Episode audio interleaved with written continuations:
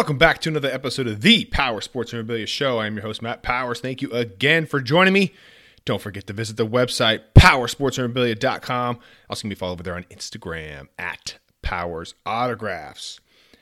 This question came up again yesterday, and I've I don't know I've kind of addressed it kind of throughout the the shows and whatnot, but I thought we just specifically address this question today to help some of the maybe the new people that are coming into the hobby understand why some of these guys don't sign autographs like other guys do. So the question came up, it's like, hey, you know, when is the next LeBron James autograph signing? And I don't mean to laugh, but if you know, if you've been in the hobby for a while, you've probably heard this question come up. And it's it's a funny question because LeBron just doesn't do autograph signings like some of the other athletes do. Okay. And, you know, why isn't Michael Jordan signing autographs? When's his next signing? So these guys, along with guys like Tiger Woods, are all upper deck exclusives. And they have exclusive deals to sign just memorabilia for upper deck.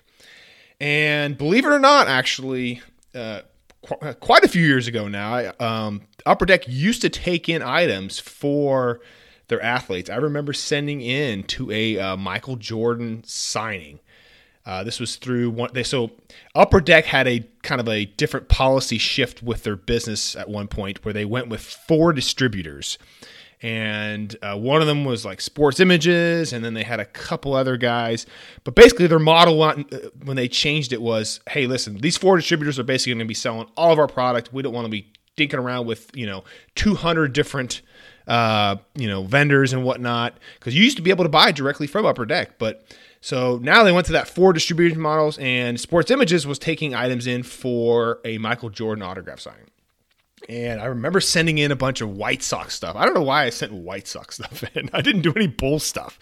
But I had sent in some jerseys and batting helmets, believe it or not. And they were cool.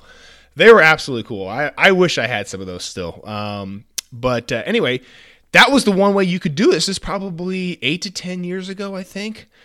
And I think the cost on getting that done was right around a thousand bucks or so. It, it was expensive at, for the time, but it wasn't like it is nowadays. So those days are actually long gone with Upper Deck here. I haven't seen a signing where they've taken items in for their guys in a long time. Now, I, I, could miss one, but I have not seen it, especially for these guys like LeBron James, Michael Jordan, and Tiger Woods.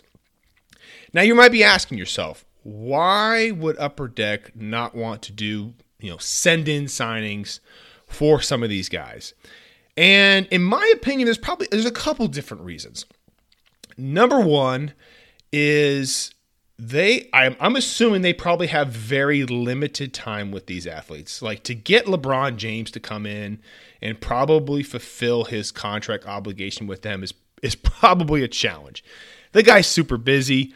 I assume it probably takes a while to coordinate all this time and i'm assuming that they probably want to make sure that they secure their inventory for their website and do that first because uh, they want to be cornering the market on these guys. They don't want to be taking send in items and flooding the market with LeBron James autographs, even though they're going to be the ones setting the price for it.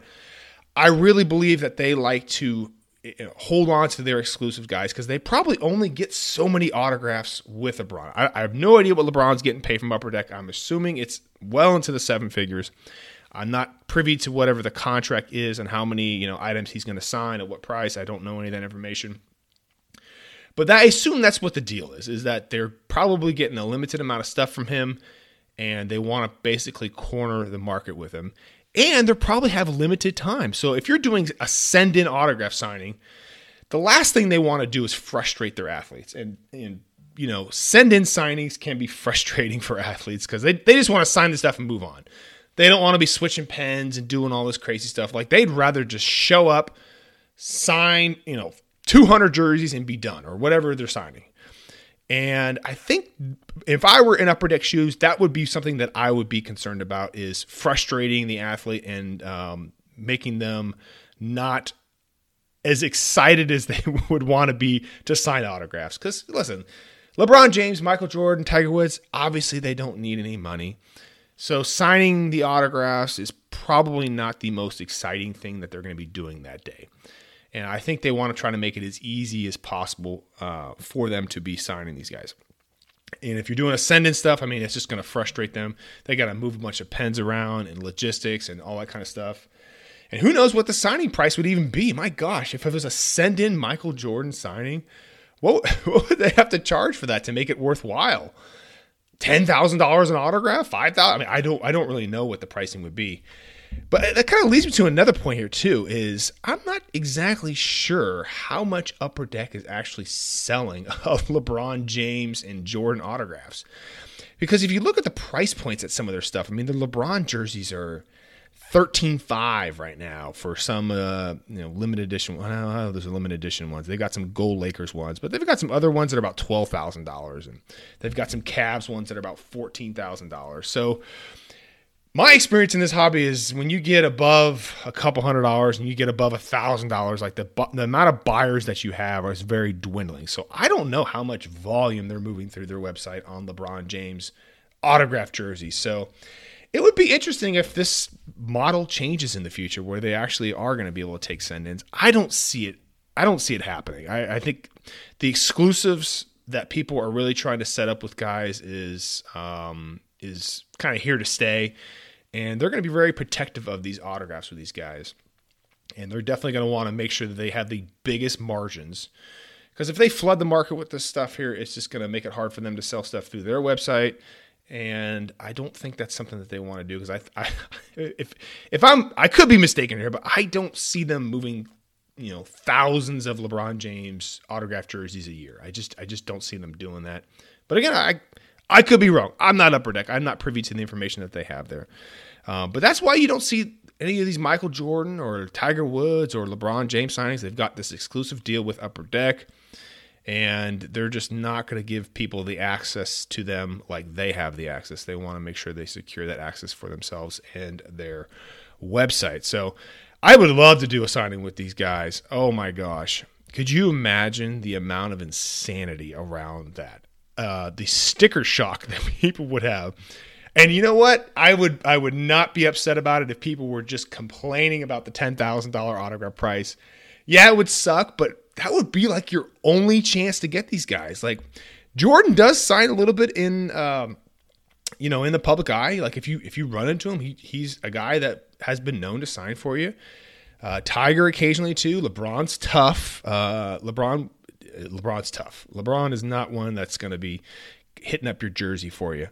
But it would be super fun just to see what the price tag would be. I I, I don't know, but and whether or not they would sign cards or not, because uh, you know, LeBron, I think, just had his first Topps card come out. But this, uh, yeah, just the past couple weeks ago, that card with Mookie Betts, that was his first one in, gosh, I don't know how long, many years. So, what kind of cards could he sign? What you know, would Jordan sign cards? Remember, Jordan wasn't signing the the 1986 Fleer for a little while uh, because I think they were afraid of uh, of you know him signing a fake card and whatnot. So that's why those Jordan signed ones are really tough to find uh, because they were really kind of concerned about that. So I don't know. It would be kind of really interesting. Uh, what do you guys think the pricing would be on that? I, I think it honestly would be a uh, five thousand would be too cheap. I think. I think people. I think it would be, have to be ten thousand bucks to make it worthwhile. But I don't know how many people have the funds to do that. Not many people. I mean, but think about all the international collectors that collect for Jordan and LeBron and Tiger. Tiger would probably be cheaper than LeBron and Jordan for sure, just because it's golf. It's not as popular as basketball. LeBron and, and Jordan are obviously icons, and Tiger's an icon too. Don't get me wrong here, but I mean, he's not really on the level. I don't personally think, from a collecting standpoint, as LeBron and Jordan. So he would probably be a little bit cheaper, but it would be fun to see. I don't know. I don't think it's going to happen though. But uh, so that's the reason why. Sorry, I kind of rambled on here a little bit, but uh, it's a fun topic to talk about because I think collectors would really want to take part in one. But I think at the other end, they don't really want to take part in one because I think they're scared of what the price might be. But it would be fun. So anyway, hope this help clears up a little bit of the air on why those big, big names don't sign. Don't forget to visit the website, powersportsmemorabilia.com. Also, going to follow over there on Instagram at Powers Autographs, and I will see you on the next episode.